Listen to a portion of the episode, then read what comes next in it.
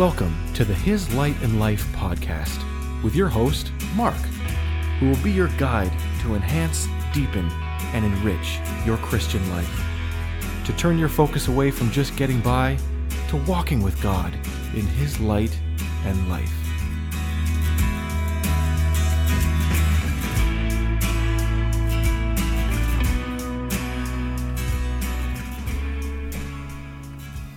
Welcome back to His Light and Life.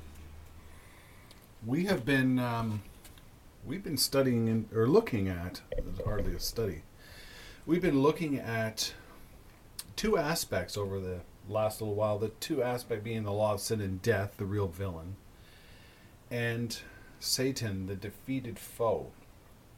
I'm going to wrap this up. The next we got about two more podcasts, I believe, on this subject, and then we can wrap it up. I said early on in one of them, I don't remember which one, but I, I made the um, I made the statement. It's very hard to know the full extent of your deliverance, the full extent of the application of the deliverance that Jesus has made for us.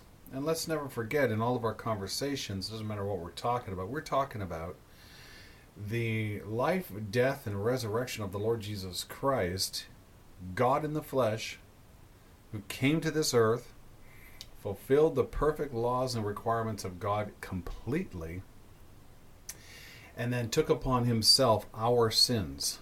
Our sins were transferred to him, our sins were imputed to him, the entirety of the fall of Adam, the entirety of every single aspect that his rebellion affected. Jesus has much more redeemed us from. It's not just that we were redeemed from the fall, we've been redeemed from the fall and much, much more. Being redeemed doesn't require you being a child of God. Being redeemed doesn't you require does wouldn't require you being a king and a priest in the presence of the Father. Being redeemed wouldn't necessitate necessitate you being a living stone in the temple of God so it's our redemption is far greater than Adam's transgression. But in that case, we're looking specifically at this sort of fallen condition that man finds himself in. This I call this because everything's in the in the Exodus story. So you have the three aspects of that story, primarily being Egypt, the wilderness, and the Promised Land. The areas you're thinking in in relationship to Egypt, and you're thinking in relationship to the wilderness will greatly affect your entrance into the promised land, which is simply the victory of Jesus, entering into his full victory. It's all been paid for. It's all been paid for. I remember a story I heard one time, and it was a man who was on a ship, and they were coming across a long time ago. It used to take you know better part of a month to come across, and every day this guy noticed this fellow that um, at mealtime he would he would take a little bag or he'd have something with him and he'd go outside along this little area outside the dining area. And he would sit down lean against the and he would he would pull some things out of this bag and he would eat.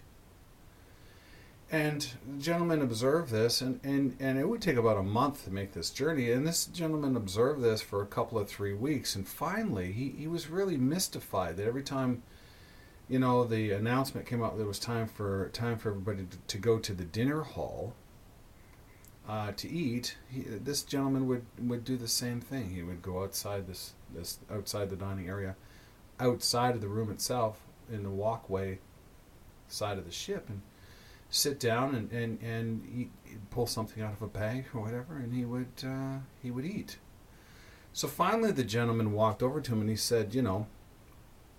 Um, you know, why do you do this? Like he, understand why. I understand why you come out here every time it's time for for dinner. And uh, the gentleman said to him, he says, "Well, you know, I'm going to America, and um, I only had enough. Um, uh, this ship, this ticket was bought for me, and and they only had enough. They didn't have very. These people were not very. Um, they didn't have a lot of money, and I was just so grateful that they had bought a ticket for me to go to the New World." Um, and uh, so the gentleman says, "Could I see the ticket?" And he hands him the ticket. and He's looking at it, he's reading it, and he says, do you, do you, know what this says?" And he said to the gentleman, "He said no." He said, "I can't read. Um, I have the ticket. I don't. I've never, I can't read it. And uh, well, the the guy would come over to him. He said to him, he says, "Well, if you see right here, these words say include all meals." So the guy had a ticket, and the ticket had re- the payment had been made for all of the meals on this ship. But for three weeks, he had been missing out on that and just simply going out onto the little walkway there outside the dining room area and bringing his own food from whatever he had brought from for the trip. I think if I had to put in a nutshell, I think if I had to put in a nutshell, my motivation, the direction, the leading, the the energy for me to do this podcast, I would have to say that's it. I would have to say that's it right there. It, it breaks my heart deeply when I see the divisions in the church and I see the I see the lack of effectiveness. I look at the victory that Jesus has won, and let me say this primarily that has been my focus for many, many years. Gotten up very early in the morning and and sought the Lord. And I'm thankful and gracious that he that he so patiently unraveled things for me and and brought across my path the writings and the teachings of the great champions who've gone before. I, I always use the analogy these are the great men that wore white robes under crashed armor. I, I've trod a very well worn path because of what they have done, those who've gone before. Um, I could I could spend I could spend several podcasts just listing their name list, listing their names, but all of them collectively and many of them individually have been instrumental tools in the hands of the Holy Spirit to make the path to God's house straight for me. And I've over the past several little while I've come across a lot of young believers that have truly, truly inspired me. And I look at that and I say, "Wow! Look what look what look what the Holy Spirit has done. Look at what God is doing behind the scenes in the hearts of these young people." And I just have been amazed. And a part of me says, "Mark, uh, do you like? There's no way. There's no way they we don't have they don't have 20 years." So, my motivation for this podcast has been that to simply walk that path that has been beaten down for me, to make sure that it's easy to follow. Maybe just to hold my hand up, turn back with a big smile, and say, Come on, I want to show you something. You can take these things and you take them away. Be the Bereans. Study these things out to see if whether or not they be true. Do those things. You take them to prayer and let God confirm to your heart that which is true. We have an anointing that comes from the Father. We have no need to be taught of any man. Our covenant with him is that they will know him from the least to the great. Men shall no longer say, Know the Lord, know the Lord, for they shall all know me, from the least to the great. And I've met a lot of very new, very young believers, new believers, and I just in the last while, and I've just been completely, totally inspired. There's a generation that is here now that is going to call their generation into the kingdom of God. And I look around at so many things in the church that just break my heart, and I say, you know, please, please don't, please don't point to that. Please don't, please don't, please don't show them that and say, that is a representation of the King of Kings and the Lord of Lords. That him who sits on high whose train fills the temple, that seraphs fly and cry, Holy, holy, holy, Lord God Almighty, day and night. Don't tell them that that is what it is. Don't tell them about a temporal temporal relationship with God that he gives you everything you need in this life and then it's just going to get better in the next. There's a victory that is to be won and that victory was won by Jesus and now it is to be won in you by his power, by his grace, by his goodness, and his authority. But a lot of people don't know what that victory, or what the, who the enemy is, who the real enemy is. So by let's take that by way of an introduction, and let's get in and Tybo in two more podcasts. I think I'll be done on the defeat, say, the the law of sin and death, and the defeated foe. And uh, just I, want, I had a couple of working titles for this one, and I want to share them. So first one would be Satan, the Great Imposter. Uh, a case of stolen identity. I like that one. He's the Wizard of Oz, and of course, he is the Great Masquerader. Now, what I mean by that is, if you look at if you look at what we're we we tied we, we we talked about the need for a single error? The need for a single error in the scriptures, and why that single error doesn't appear, why we don't find it, why it doesn't manifest. And the reason it doesn't manifest and the reason it can't be it, is I want you to see something the distinctiveness right now between the law of sin and death as in the form of a gravity or mother nature. It has personality like characteristics, but it's not a person.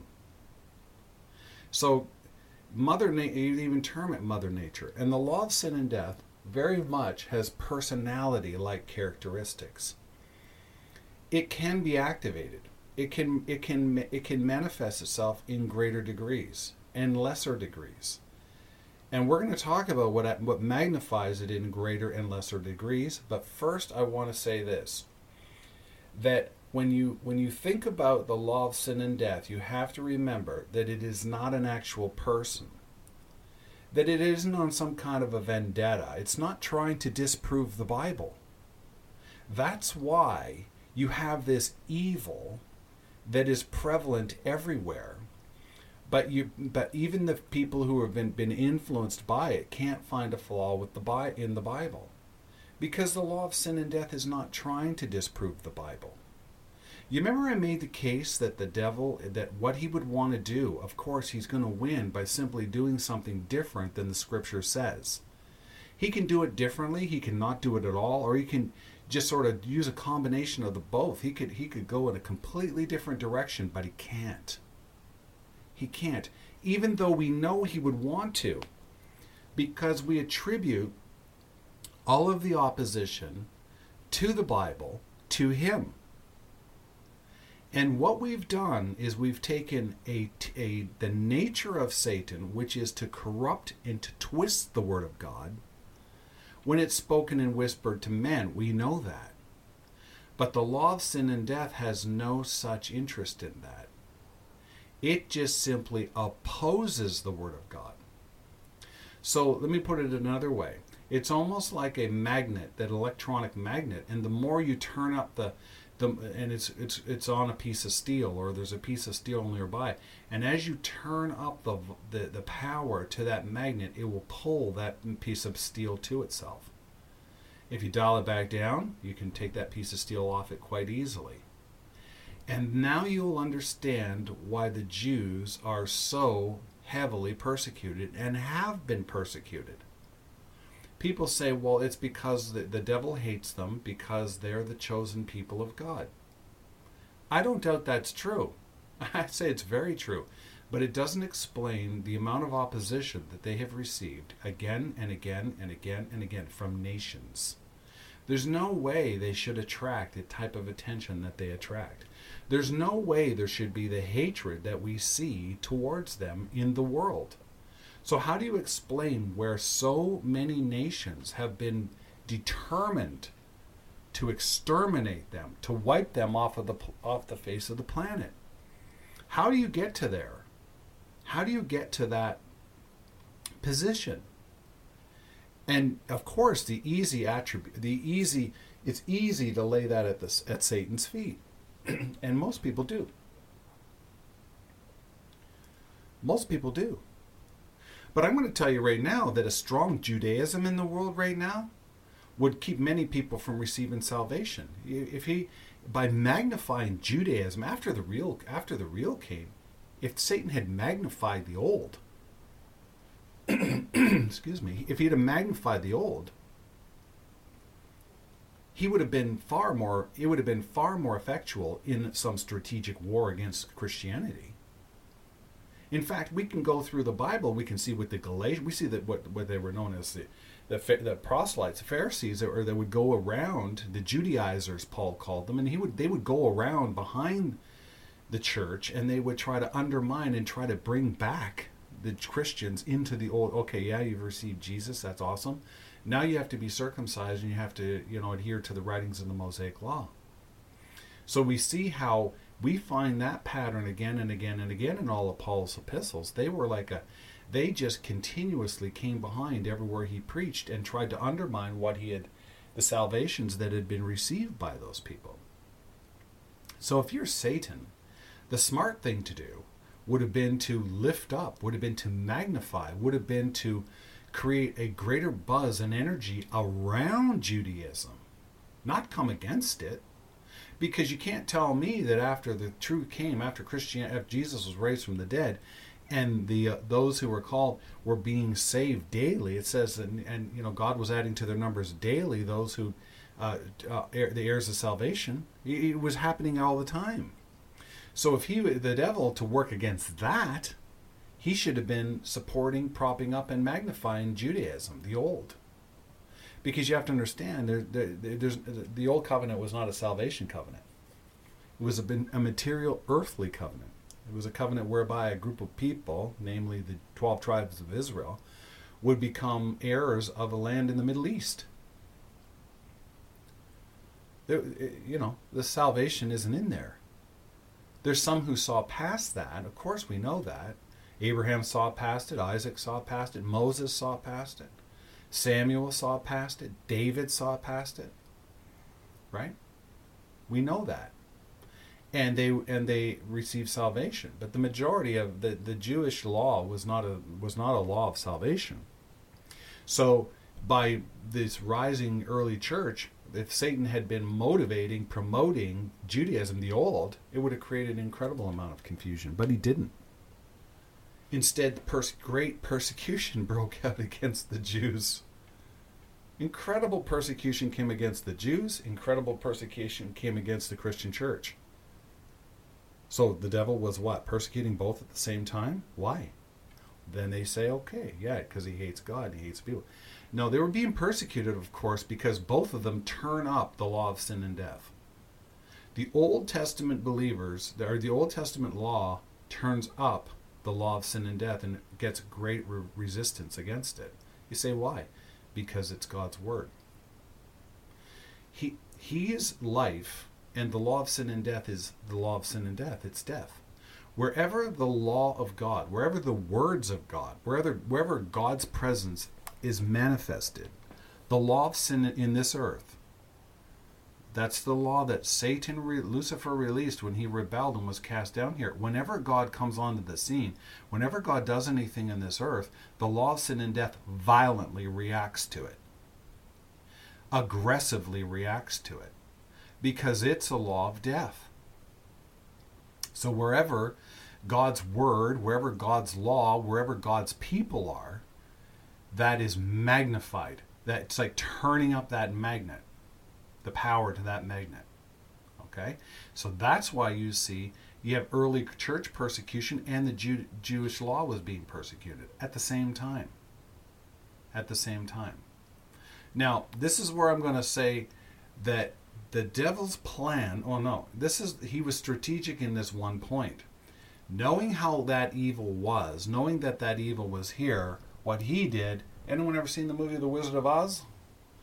So you, in the Wizard of Oz, you know, you got Dorothy and the, the Cowardly Lion and the Scarecrow and the Tin Man, then of course uh, Toto. Into the into they go into the you know the before they've got a they've got a, a meeting before the, the the great and terrible Oz. And uh, everyone has seen the story. Toto goes over, pulls the curtain back, and there's a little guy there with levers, and boom, boom, boom. He's putting on a big show. When I called this one the masquerader, the great imposter, identity, you know, a case of identity theft, that's what Luce, that's what Satan did. See, Satan doesn't have it. He's a defeated foe. He is a defeated foe. But what he has done is he has convinced the church that he, the power of the law of sin and death that we see everywhere, the power of evil that is causing mayhem, destruction, everywhere you go, he takes credit for that. He has taken, so he released, that power was released when he fell, and now he takes credit for it in, a, in an application in the sense of it, he appears to be powerful he has no power other than the ability to whisper deceptions. The power that you see, it doesn't stop. It's everywhere. It's 24 hours a day. It's around. The, If you have a bad habit, here, let me give an example how the law of sin and death works. Everything here, it's like gravity, but it's gravity towards evil. Everything here moves downward. Everything here has a downward spiral to it. Doesn't matter what it is. And the moment you make a decision, the moment you make a decision to move in a different direction, you magnify to move in the direction of life in whatever capacity, it turns up the resistance to that. It turns up the resistance to that. It doesn't matter what it is, it will resist it. And here's why every New Year's resolution, every I'm going to change my life, you know, my change your life plan in three easy steps, why every one of them fails. And they all fail. You decide you're going to save 50 bucks a month. You decide you're going to lose, you know, three pounds a month. You decide you're, you know, you're going to, it doesn't matter what you're going to do. You're, you decide you're going to, you know, do this or do that. You're going to find immediately an opposition to chaos coming against it. You're going to find disorder. You're going to find reasons over, and you will lose because they it, it does not. What you have to use to to accomplish that is your will. That's all you have. Is you have your will. But the second you go to try to overcome those things, to overcome a temptation, to quit a bad habit, doesn't matter what it is, you'll fail because what will beat you is time. And why does time beat you? Because the law of sin and death is relentless. It does not stop. It doesn't sleep. What effect is your going to bed and getting all rested up? What effect did that have on gravity? Nothing. It was gravity that was holding you in your bed the entire time. And the law of sin and death is the same. The law of sin and death is a a continuous 24 hour a day pull towards death. And it doesn't matter what. Now, can it be activated? Yes, it can actually increase. You, it can actually increase. You take the law of God, you start you start reading the Word of God, and you start trying to apply that to your life, and you're going to find even greater opposition towards it. The Jews found physical persecution towards them. It evoked inside of people a hatred for that people that you can't even imagine. And the people who are in, operating in harmony with that law of sin and death, they think they're doing the right thing. It feels perfectly normal to them. See, the opposition against God that you have in this earth is not from Satan. Does he hate God? Sure, he does, but he's one place and one time. And here's where the kicker is.